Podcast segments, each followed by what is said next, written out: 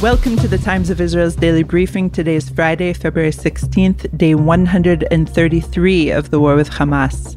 Amanda Borschel Dan here with our political correspondent Tal Schneider and culture editor Jessica Steinberg, whom you also know as my daily briefing co host. Hello to you both this rainy Friday morning. Hi, Amanda. Hi, Jessica. Hey, Tal. Hey, Amanda. We will hear about a middle of the night tweet from Prime Minister Benjamin Netanyahu. We'll learn how hostages' families are ramping up their efforts since negotiations have stalled. We'll hear how members of the Knesset feel about Haredi, ultra Orthodox conscription, and what Jessica observed during a week in the United States.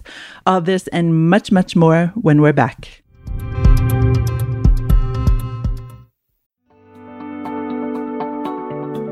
The Technion Israel Institute of Technology is where some of Israel's brightest minds ask the biggest question of all What if? What if they could take on the world's biggest challenges? What if they could develop life changing environmental, scientific, health, medical, and technological discoveries that will make a huge impact on Israel and the planet? But they don't just ask the question, they answer it too. They turn those ideas into reality they make them happen. To see just some of the incredible things they've achieved, get the Technion Booklet of Wonders at ats.org slash wonders. We hope it inspires you to give them your support so they can keep doing what they do best. The American Technion Society. World changing discoveries by Israel's brightest minds, made possible by you.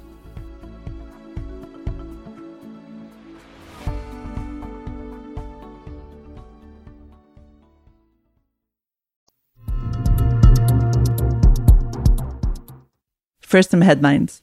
The IDF announced a soldier was killed fighting in southern Gaza, raising the death toll in the ground offensive against Hamas to 234. On Thursday, several top Biden administration officials held a roundtable discussion with young leaders in the Jewish, Arab, and Muslim American communities in New York. Tal, amid growing tensions between the two leaders, Prime Minister Benjamin Netanyahu and U.S. President Joe Biden again spoke by phone last night for 40 minutes. They talked about the hostages, they talked about the Rafah operation, and the net- next stage in the fight against Hamas, and of course, talked about the humanitarian situation in the Gaza Strip. What's interesting is that after the call, several hours after the call, Netanyahu released a statement in in the middle of the night, insisting that Israel will not be pressured into accepting a Palestinian state. Why do you think that Netanyahu felt the need to release this middle of the night tweet, Tal?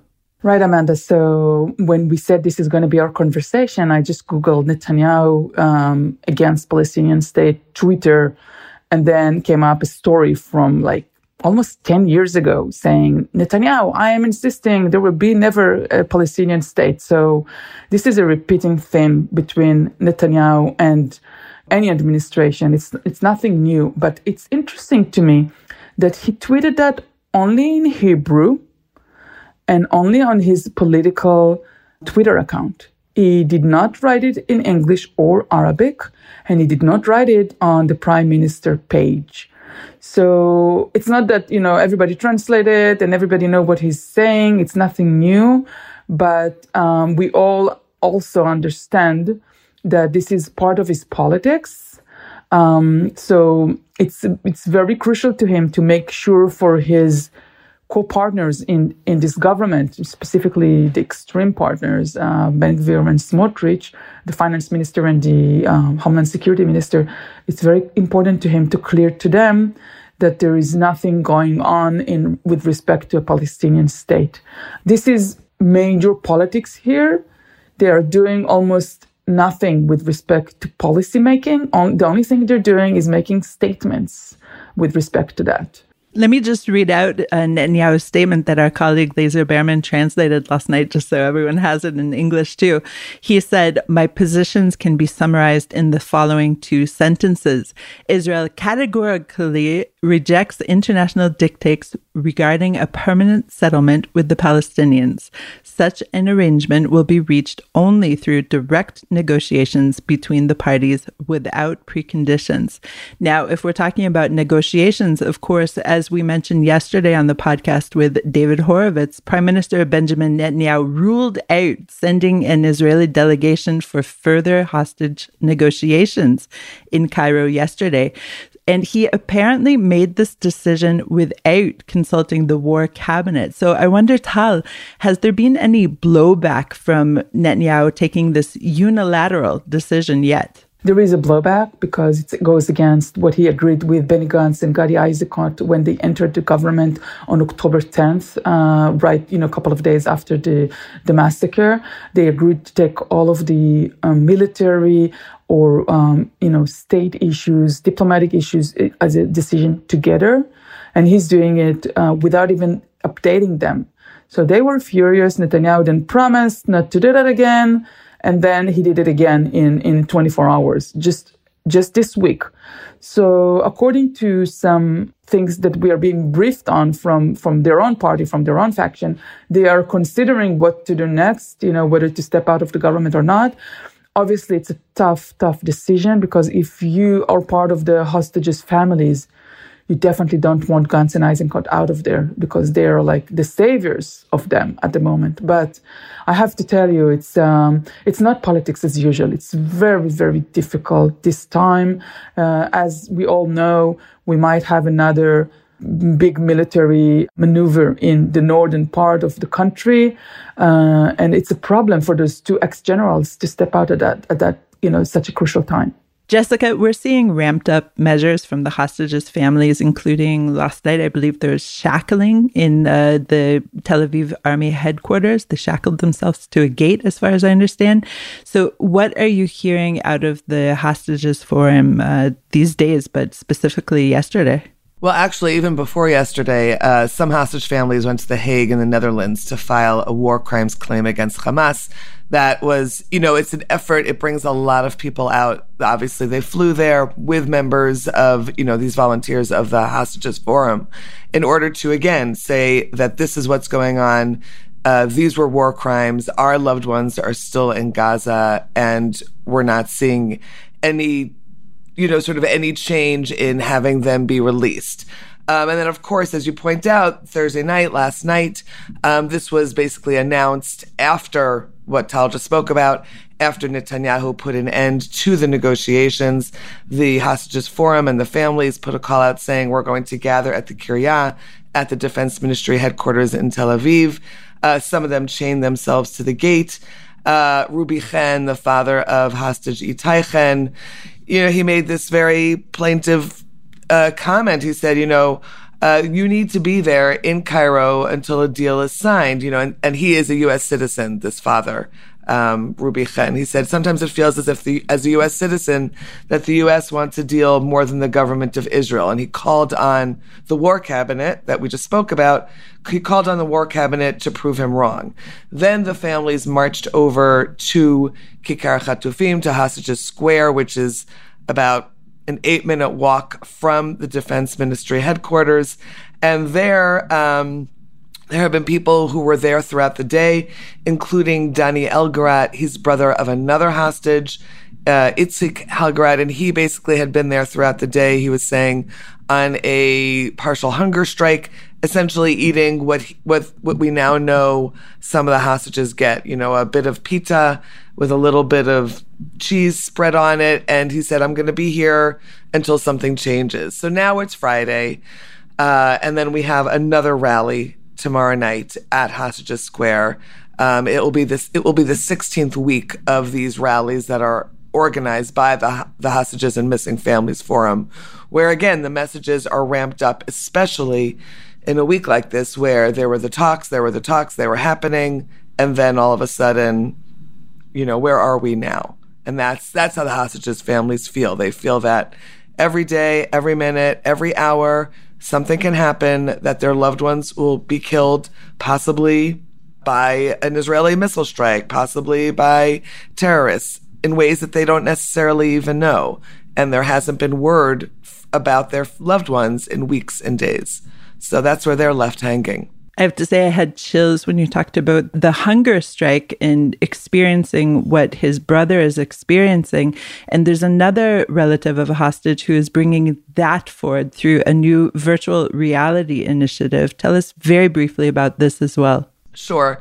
So one of the hostages is Shlomi Ziv. He's 40. He was uh, part of the security detail at the Supernova party.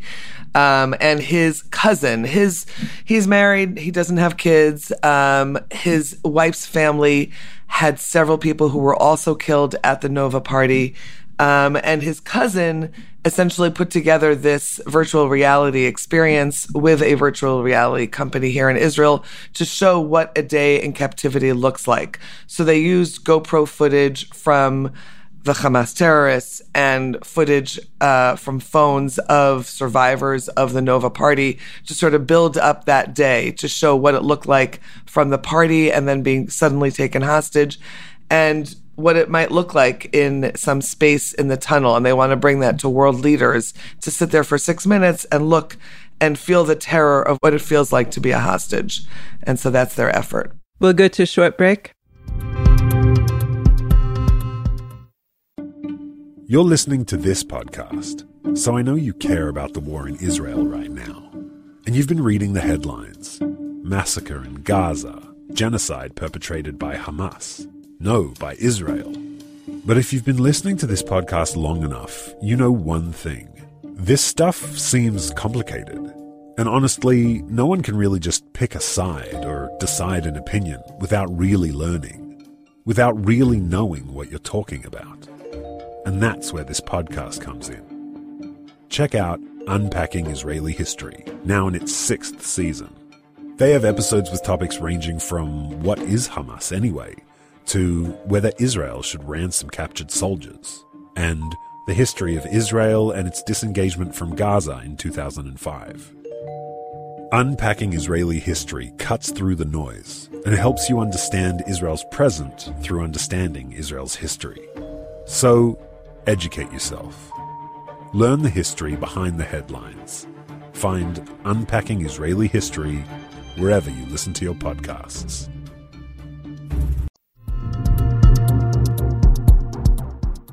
and we're back. Tal, let's turn to another flashpoint issue in Israeli society. And this is, of course, ultra Orthodox or Haredi conscription. And you conducted a really special project and turned to all 120 members of Knesset to hear their thoughts on the issue. So I wonder, did you find anything surprising or were their responses basically following their party political affiliations? You know, we are facing uh, two bills at the moment, two government bills, which will and um, extend the military service for you know soldiers at the age of uh, the mandatory service for soldiers at the age of age of 18. Uh, they need to extend that because they don't have enough soldiers. So mandatory will go up to three years and also huge, huge uh, expansion of, of um, reserve duty. So people that are out of the military at the age of 21 will be immediately recruited to reserve and then serve more days and more years. Um, and and these two bills have you know really rattled Israel's society because you have so many people who are being exempted from military service, um, mostly Jewish uh, ultra Orthodox, but also Israel's Arab population. So I approached 120 uh, chambers, or you know, I called you know I called some of them in WhatsApp actually. Uh, you know, in Israel, ministers and MKs they do they do answer in WhatsApp. Um, so I, I you know I corresponded with with all of them. I mean, not all of them answered, but what what is interesting is that you see a huge gap between the polling in the right wing among Likud member members and and religious Zionist members, you know, they're public, the people who are serving, saying they need to change these exemptions. So you have a huge gap between the, the public and the members of the Knesset or ministers. You don't see that gap in center and left. And you don't see that gap in ultra orthodox and Arabs because in you know in those societies, those MKs or ministers, they just answer no. You know, we don't want to recruit them. Both both Arab society and um, you know we don't have we, we don't want to have a mandatory service in our society. But when you approach Likudniks, and this is the ruling party, there, you know, there is the big, big gap. And we see this, you know, we see in the polls, you have like 52% of the society who says we need an immediate, you know, draft for everyone. And then when you ask Likudniks in the polls, again, not my questionnaire, but the polling, 47% of the Likudniks say immediate, immediate draft to everyone, including ultra-Orthodox. So again, you know, the, those questions were in order to show the growing unhappiness or, or, or disdain between the people who are voting for the Likud or are voting for a religious Zionist and their leaders. Um, and it, it shows that. So, if I'm understanding you properly, Tal, it sounds like Likud, which always has presented itself as a center right leading party, is actually reflecting the general Israeli uh, feeling, the general Israeli population's feeling that that the ultra orthodox should be recruited, but yet the party leadership is signing on to this bill or signing on to the idea that the uh, that the service for ultra orthodox should be deferred. And because of this gap and this problem that was created between their own base, they are now they might not, you know, go ahead and enact those bills in order to pi- bypass the, the frustration from their public. They're just not going to to enact them. What they will do, and this is a suggestion that came for around four members of the Knesset that I spoke with from the Likud, they say we might put like an executive order for a, for a period of a one year. So the recruitment will be extended, but only for one year. And that means, Amanda, that they're not solving the problem. They're just postponing it. And we do know that the military is in a dire need for people because, as you all know, we have around 500 soldiers dead from October 7th, and then from the um, from the maneuver inside Gaza, about 500 soldiers, and you have thousands, probably around you know 3,000 or 4,000 of soldiers who were wounded and are they will not be able to go back into battles anymore. They, uh, you know, either severely or lightly, but um, um, but the numbers are very, very high. So, and, and, and the military, because they have now a war in Gaza, but also a coming up war in Lebanon, but also problems on the Syrian borders and also problems on the Judean Samaria areas. Um, definitely, in order to look forward for the next couple of years, they need to recruit, you know, thousands more each year, not just to overcome the losses, but also in order to prepare. Jessica, weigh, weigh in here. No, I just wanted to add that um, also that the Army is going to the Mechinot, the pre-Army preparatory programs. Sometimes kids do a second year. Anyone who's doing that, what we call the Shana Bet, the second year of those programs, which is sometimes six months, sometimes it's 10 months, those kids have been called up early. And I know that um, pre-Army programs have also had kids who are in the middle of their it's a gap year program right so the kids who are in the middle of those gap year programs are being um, recruited early months early. Now that's not a huge number, but that's it's in the hundreds. Kids who are going to be going in early in March instead of in August, um, and they are cutting short this leadership program. This essentially an oh, another kind of extra training that they would have had in order to be counted in the recruits of the army. Correct. One of my twins is actually in that situation, and he'll be recruited in April rather than in August, along with his twin sister.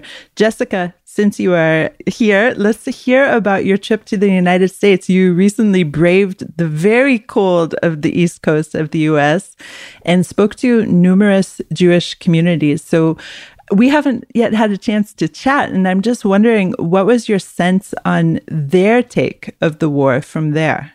So, obviously I spoke with in Jewish communities, right? I spoke to day schools, to high school students, and to synagogues. And, you know, when you're speaking with groups like that, you're talking to people who are very much thinking about this and they are listening to the podcast and reading the Times of Israel very regularly in addition to other media. And they're trying to make sense of it. Um, you know, in their, in these areas, Baltimore, Philadelphia, New York, New Jersey, you see posters of hostages Um, sometimes I would see people walk by the, the posters of hostages. I'm thinking of Broadway on the Upper West Side in New York City. And there was one storefront that was plastered with posters of the hostages. And people would stop and say, Well, what is this?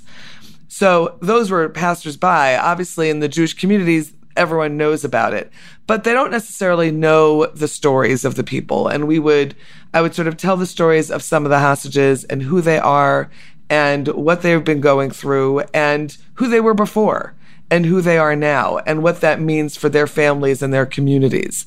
There's also a lot of trouble in the sense that they're experiencing themselves. There's the anti Semitic aspects of life, which comes through a lot for academics.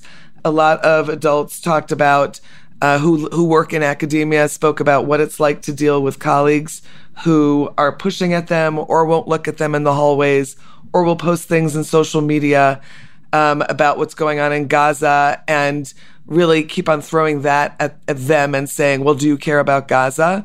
And that's a very uncomfortable, difficult conversation that they're having over and over again.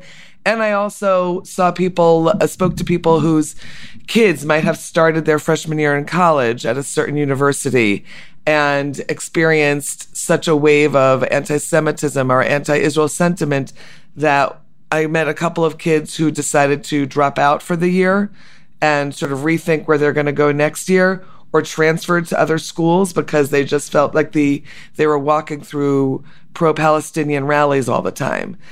And that's a lot of what you're hearing. High school students, for instance, really wanted to understand uh, the situation of hostages their age or evacuees their age in Israel who are literally not in their homes, not going to have their senior year experiences. Uh, they were very, very interested in that. And of course, there's this huge wave of solidarity missions.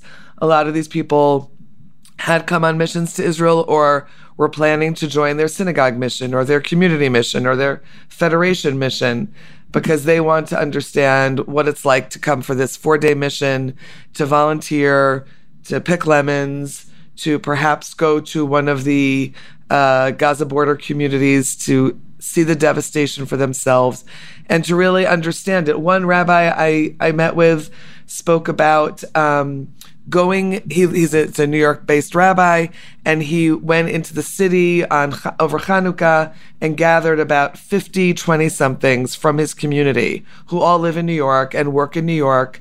And they met together and lit candles, and they wanted to talk about how do they talk to their colleagues about this?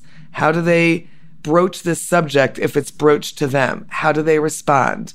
A lot of them, you know, they're university, they're college graduates, but they've never had to deal with something like this to talk about what happened to them and to people they might know and how to respond if someone talks to them about again it's it's about Gaza okay, this is what's happening in Israel, but what about what what is happening in Gaza, and how do Israelis, how do Jews feel about that? There was a lot of discussion of that, and I would say the final piece that a lot of people asked me about is. Should I still be reading the New York Times? Should I still be reading the Washington Post? How do I how am I supposed to react when I read something that feels blatantly anti-Israel? So we talked a lot about it, and I told them I read the New York Times um, that it's not something I'm going to stop reading. And I think you read you read uh, a newspaper like the New York Times differently than you're going to read the Times of Israel, which is a more local experience. So these were the these were the questions. These were the conversations. Lots of questions. Lots of discussion. Um, it's a complicated time. It's complicated for them, just like it is for us, just differently. So you don't feel the weight of it, obviously, in quite the same way as you do here. Jessica, thank you so much for bringing that update. Jessica Tal, thanks for joining me today. Thank you, Amanda, and Shabbat Shalom. Thank you. Shabbat Shalom to all. Shabbat Shalom. Thanks for listening to the Times of Israel's daily briefing. Please check out another installment tomorrow. This episode was produced by the Podwaves. If you have questions about this or any other episode, please drop us an email to podcast at timesofisrael.com. Until tomorrow, Shalom.